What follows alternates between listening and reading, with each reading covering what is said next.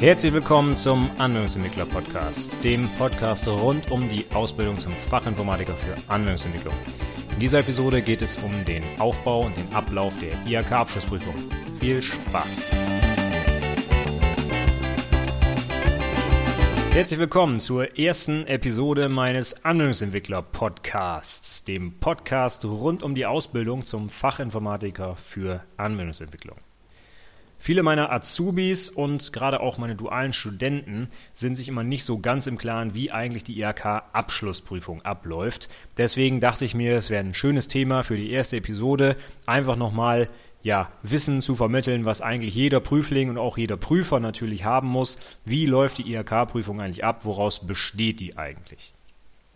Ich werde im Groben die beiden Teile äh, vorstellen. Das ist der Teil A, der praktische Teil und auch den Teil B, das ist der theoretische Teil.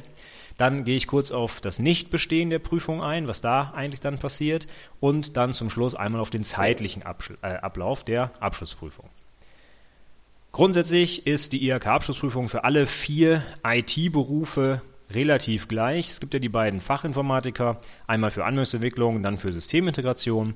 Dann gibt es noch die Informatikkaufleute und auch die IT-Systemkaufleute. Der Aufbau der Abschlussprüfung ist für alle Berufe mehr oder weniger identisch, weil natürlich diese IT-Berufe auch einen Großteil von Kompetenzen erfordern, die in jedem Beruf gefordert sind, wie zum Beispiel, ich sage jetzt einfach mal Datenbanken, ja, oder mal äh, so ein kleines äh, Pseudokötchen schreiben oder vielleicht auch mal eine Wirtschaftlichkeitsprüfung machen. Das müssen sicherlich alle IT-Berufe können, deswegen sind diese Teile Bestandteile für alle Berufe. Fangen wir vielleicht einfach mal an mit Teil A. Das ist der praktische Teil. Oder im Bereich der Anwendungsentwicklung auch gerne das Abschlussprojekt, das Programm, was vielleicht programmiert wird oder das Pflichtenheft, was dort erstellt wird. Das ist der praktische Teil. Grundsätzlich vielleicht erstmal zum Aufbau der Abschlussprüfung, was zählt wie viel. Die Prüfung ist also geteilt in zwei Teile, Teil A, Teil B, das sagte ich schon, und beide Teile zählen jeweils 50 Prozent zur Abschlussnote. Dann sind diese Teile allerdings noch einmal untergliedert in Unterteile, wenn man so will, und die zählen dann jeweils eine bestimmte Prozentzahl an dieser 50 Prozent Note, sodass sich dann letztlich für die einzelnen tatsächlichen Teile eine unterschiedliche Gewichtung ergibt, im Prinzip 50% mal die Prozentzahl des jeweiligen Unterteils dann. Im praktischen Teil, im Teil A, geht es nun also um die Umsetzung eines Praxisprojekts. Das könnte, wie gesagt, bei einer Anwendungsentwicklung das Erstellen eines Programms sein, inklusive Dokumentation, Schulung, Einführung, alles, was halt so dazugehört. Und ich habe einfach mal einen kurzen Ausschnitt aus der Verordnung über die Berufsausbildung im Bereich der Informations- und Telekommunikationstechnik mitgebracht. Das ist ja quasi die Grundlage seit 1997 für die IT-Berufe. Da ist alles definiert, was in der Prüfung drin ist, was die Ziele sind, was die einzelnen Berufe ausmacht und so weiter. Und äh, das Ziel der Projektarbeit, so steht es dort drin, durch die Projektarbeit und deren Dokumentation soll der Prüfling belegen, dass er Arbeitsabläufe und Teilaufgaben zielorientiert unter Beachtung wirtschaftlicher, technischer, organisatorischer und zeitlicher Vorgaben selbstständig planen und kundengerecht umsetzen, sowie Dokumentationen kundengerecht anfertigen, zusammenstellen und modifizieren kann. Ein Wahnsinnssatz, ja, es ist tatsächlich ein Satz. Ich habe gerade nochmal geguckt, da sind ganz viele Kommas drin, aber es ist wirklich ein Satz, in dem das beschrieben wird. Kurz gesagt geht es darum, ich muss ein Praxisprojekt umsetzen. Für Anwendungsentwickler habe ich einen Zeitraum vorgegeben von 70 Stunden. In diesen 70 Stunden muss ich ein ja, die meisten machen wohl eine Programmierung, also ein Programm erstellen. Ich könnte aber, das wäre die Alternative aus der Verordnung, auch ein Pflichtenheft erstellen. Also gar nicht selber programmieren, sondern quasi die Vorarbeit für einen anderen Entwickler machen. Und in diesen 70 Stunden muss ich nun also alles das umsetzen, ähm, was so zu einem wirklichen Projekt gehört. Das fängt an von der Planung, von der Analyse, eine Wirtschaftlichkeitsbetrachtung, dann tatsächlich irgendwann auch mal die Implementierung, ein Test, die Abnahme, vielleicht noch eine Schulung und selbstverständlich, das ist auch ganz wichtig, die Dokumentation. Und das ist jetzt auch das, was tatsächlich in diesem Teil der Prüfung bewertet wird. Denn dem Prüfungsausschuss, dem kann schlecht 70 Stunden lang was gezeigt werden. Die bekommen als Ergebnis dieses Projekts eine Projektdokumentation. Die, der Umfang dieser Projektdokumentation ist äh, von jeder IHK unterschiedlich vorgegeben. In meinem Fall sind es immer 15 Seiten für den Dokumentationsinhalt und 25 Seiten für den Anhang, sodass man insgesamt ein 40-seitiges Dokument erzeugt und auf Basis dieses Dokuments wird die Abschlussnote für diesen Teil der praktischen Prüfung vergeben. Das heißt also, theoretisch könnte es so sein, dass das Programm gar nicht läuft. Wenn die entsprechende Dokumentation dazu sehr schön ist und das toll darstellt, dann kann man das äh, Projekt trotzdem mit einer sehr guten Note bestehen. Das ist also alles, was der Prüfungsausschuss zu sehen bekommt, ist diese Dokumentation. Der zweite Teil des Teils A, des praktischen Teils, neben der Projektdokumentation, ist dann noch eine, ich nenne es immer gerne die mündliche Prüfung. Das ist ein Tag, an dem zwei Teile eigentlich abgehandelt werden. Und zwar einmal die Präsentation der Projektergebnisse und dann noch ein anschließendes Fachgespräch, entweder über die ähm, über das Projekt oder auch über sonstige Bereiche, die für den Beruf so relevant sind. Also Softwareentwicklung, Datenbanken, was auch immer den Prüfern da vielleicht so einfällt. Für die Präsentation hat man 15 Minuten Zeit. Das anschließende Fachgespräch sollte auch in Richtung 15 Minuten gehen. Kann mal ein bisschen länger sein, ein bisschen kürzer, aber das sind die Vorgaben der IHK. Sodass man für den zweiten Teil der Prüfung, den praktischen Teil der mündlichen Prüfung, im Prinzip nach einer Stunde an seinem Prüfungstag eigentlich durch ist. Beide Teile, die ich jetzt genannt habe, zählen jeweils 50 Prozent für die Note von Teil A. Das heißt, die Projektarbeit zählt 50 Prozent und das äh, das Fachgespräch und die Präsentation gemeinsam zählen auch 50 Prozent.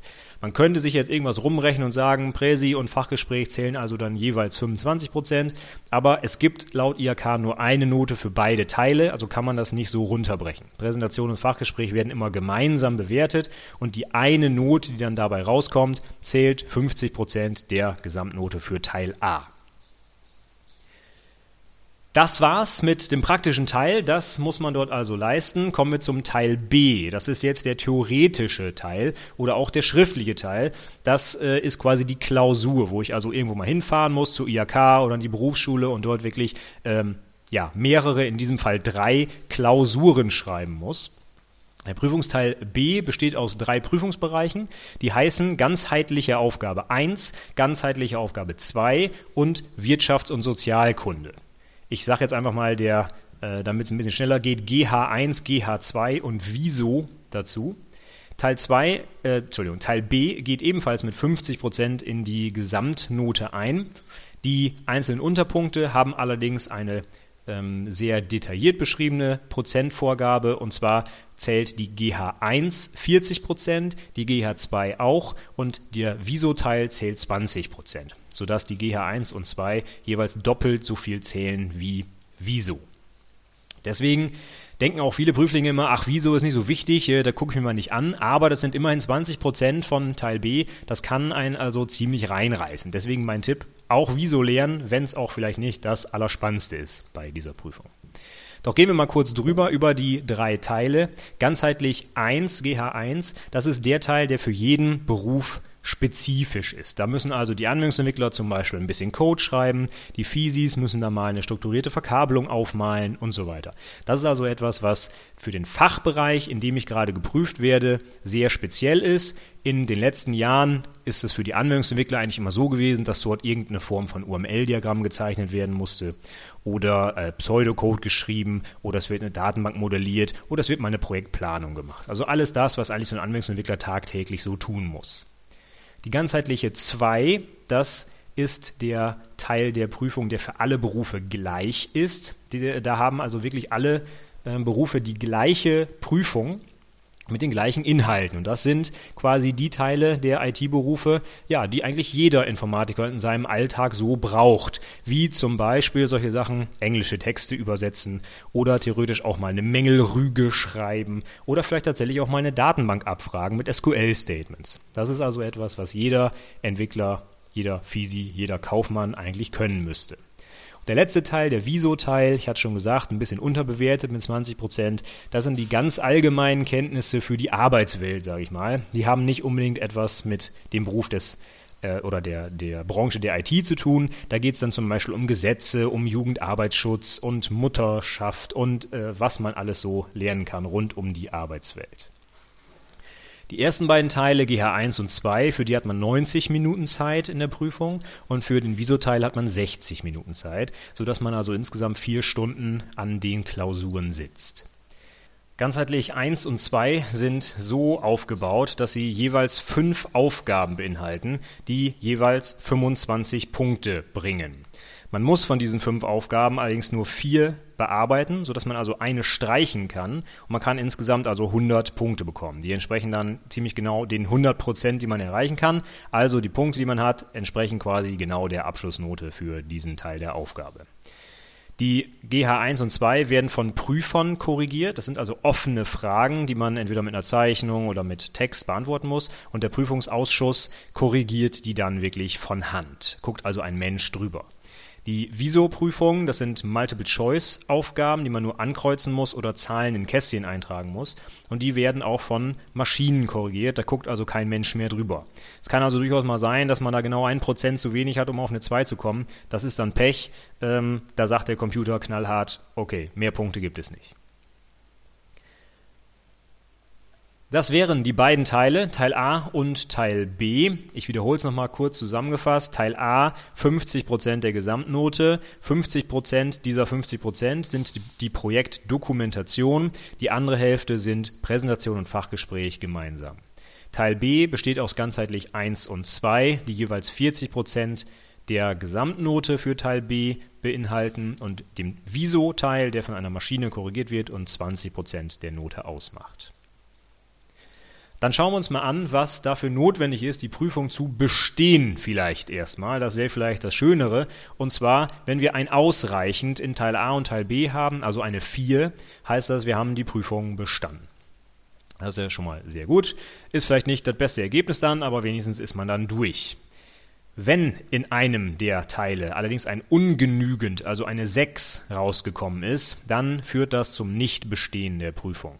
Wenn die Prüfung nicht bestanden wird, gibt es leider keine Möglichkeit zu sagen, Mensch, ich möchte ganz gern morgen nochmal schreiben, sondern hat man leider Pech und muss ein halbes Jahr warten bis zur nächsten Prüfung. Es gibt immer zwei im Jahr, einmal die Sommer-, einmal die Winterprüfung und man muss dann mindestens ein halbes Jahr warten, bis man noch einmal zur Prüfung antreten kann. Es muss dann allerdings nicht die gesamte Prüfung wiederholt werden, sondern es kann auch sein, dass zum Beispiel nur der praktische Teil wiederholt werden muss, weil zum Beispiel das Projekt nicht ausreichend war und eben ein ungenügend, dann muss halt das Projekt wiederholt werden. Aber wenn man die schriftliche Prüfung bestanden hat, kann die Note dann stehen bleiben. Dann äh, finde ich es eine ganz interessante Sache. Ich musste mir da erstmal so ein bisschen Notizen machen, wie äh, das eigentlich so richtig gemeint war in der Verordnung, was passiert, wenn man irgendwo eine 5 hat. Und es ist nun so, wenn in maximal zwei Bereichen von Teil B nur ein Mangelhaft erreicht wurde und in einem anderen mindestens eine 4, dann kann die Prüfung durch eine mündliche Prüfung von 15 Minuten, also quasi ein zweites Fachgespräch, ergänzt werden, und zwar in einem durch den Prüfling zu bestimmenden Themenbereich. Das heißt, der Prüfling kann sagen, hm, ich habe nicht so eine tolle Note, ich möchte die verbessern, also nehme ich doch einen Prüfungsbereich, der mir liegt, zum Beispiel Datenbanken, und dann wird er 15 Minuten lang zu diesem Bereich Datenbanken dann gefragt. Und das Ergebnis, was da dann rauskommt, das wird im Verhältnis 2 zu 1 zum alten Ergebnis dazugerechnet und dann hebt das hoffentlich die Note über die 5, sodass wir also auf die 4 kommen und damit die Prüfung bestehen. Das wiederhole ich nochmal kurz.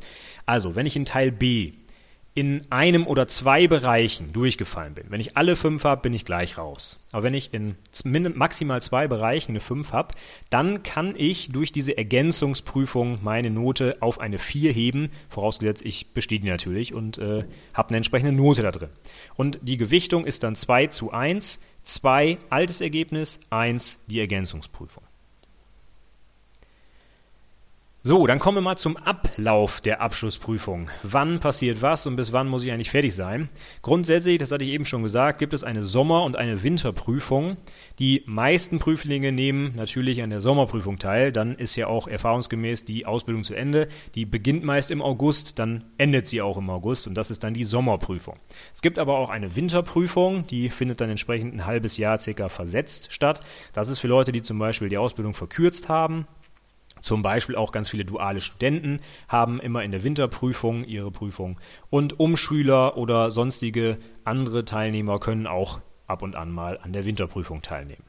Die Termine, kann man im Internet natürlich alle nachschauen, sind so grob für die Sommerprüfung, für die schriftliche Prüfung immer im April oder Mai.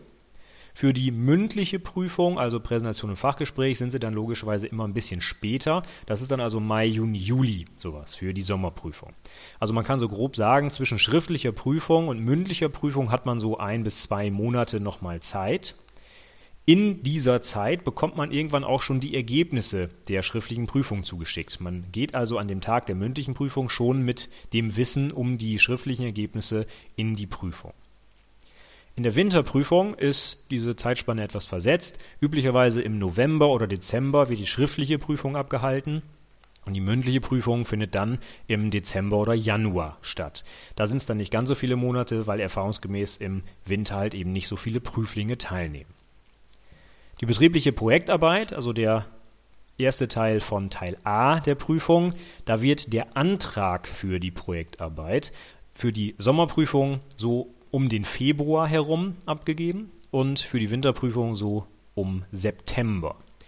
Was ist das für ein Antrag? Habe ich noch gar nicht erwähnt. Ja, man muss dem Prüfungsausschuss, bevor man das Projekt durchführt, einen Antrag stellen, ob man das Projekt auch durchführen darf. Da wird vorher also bewertet, ob das Projekt zum Beispiel eine ausreichende fachliche Tiefe hat. Wenn ich zum Beispiel ein HTML-Formular äh, gestalte mit einer Zeile JavaScript, reicht das logischerweise nicht aus, um eine Anwendungsentwicklerprüfung zu bestehen. Und so etwas muss im Vorhinein etwas geprüft werden, deswegen dieser Antrag.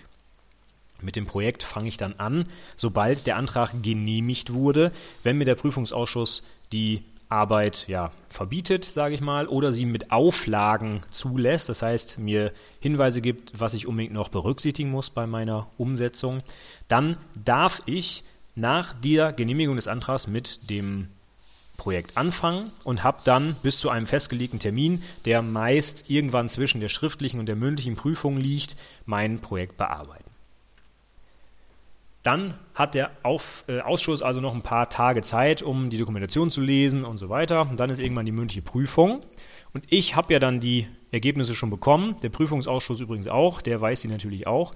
Und am Tag der mündlichen Prüfung kriege ich dann direkt nach dem Fachgespräch meine gesamten Ergebnisse mitgeteilt.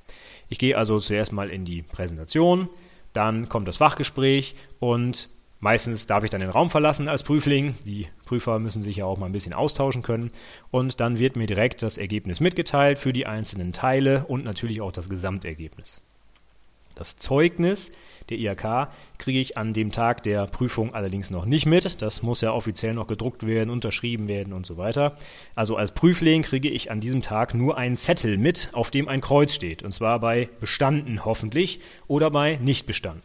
Ich kriege noch nicht mal was mit, wo die Ergebnisse draufstehen. Ähm, die Noten muss ich mir also erstmal merken und irgendwann ein paar Tage später, manchmal auch ein paar mehr Tage später, kriege ich dann Post von der IHK und da ist mein Zeugnis drin. Und dann kann ich nochmal genau die Prozentzahlen und die Noten, die dabei rausgekommen sind, nachschauen.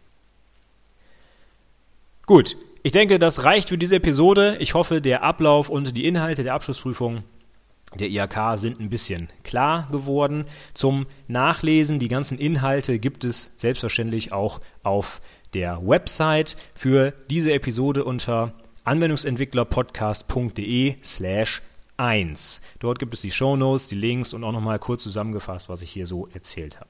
Ich würde mich über Feedback von euch freuen, gern per Mail oder Kommentar im, äh, auf der Website. Ihr könnt mir auch gerne Fragen stellen, wenn ich über irgendwas sprechen soll, was euch interessiert. Schickt mir einfach was rüber und ich versuche das in eine der nächsten Episoden einzubauen. Vielen Dank fürs Zuhören und wenn es euch gefallen hat, empfehlt mich weiter. Ansonsten gebt mir gern Feedback. Danke fürs Zuhören. Tschüss.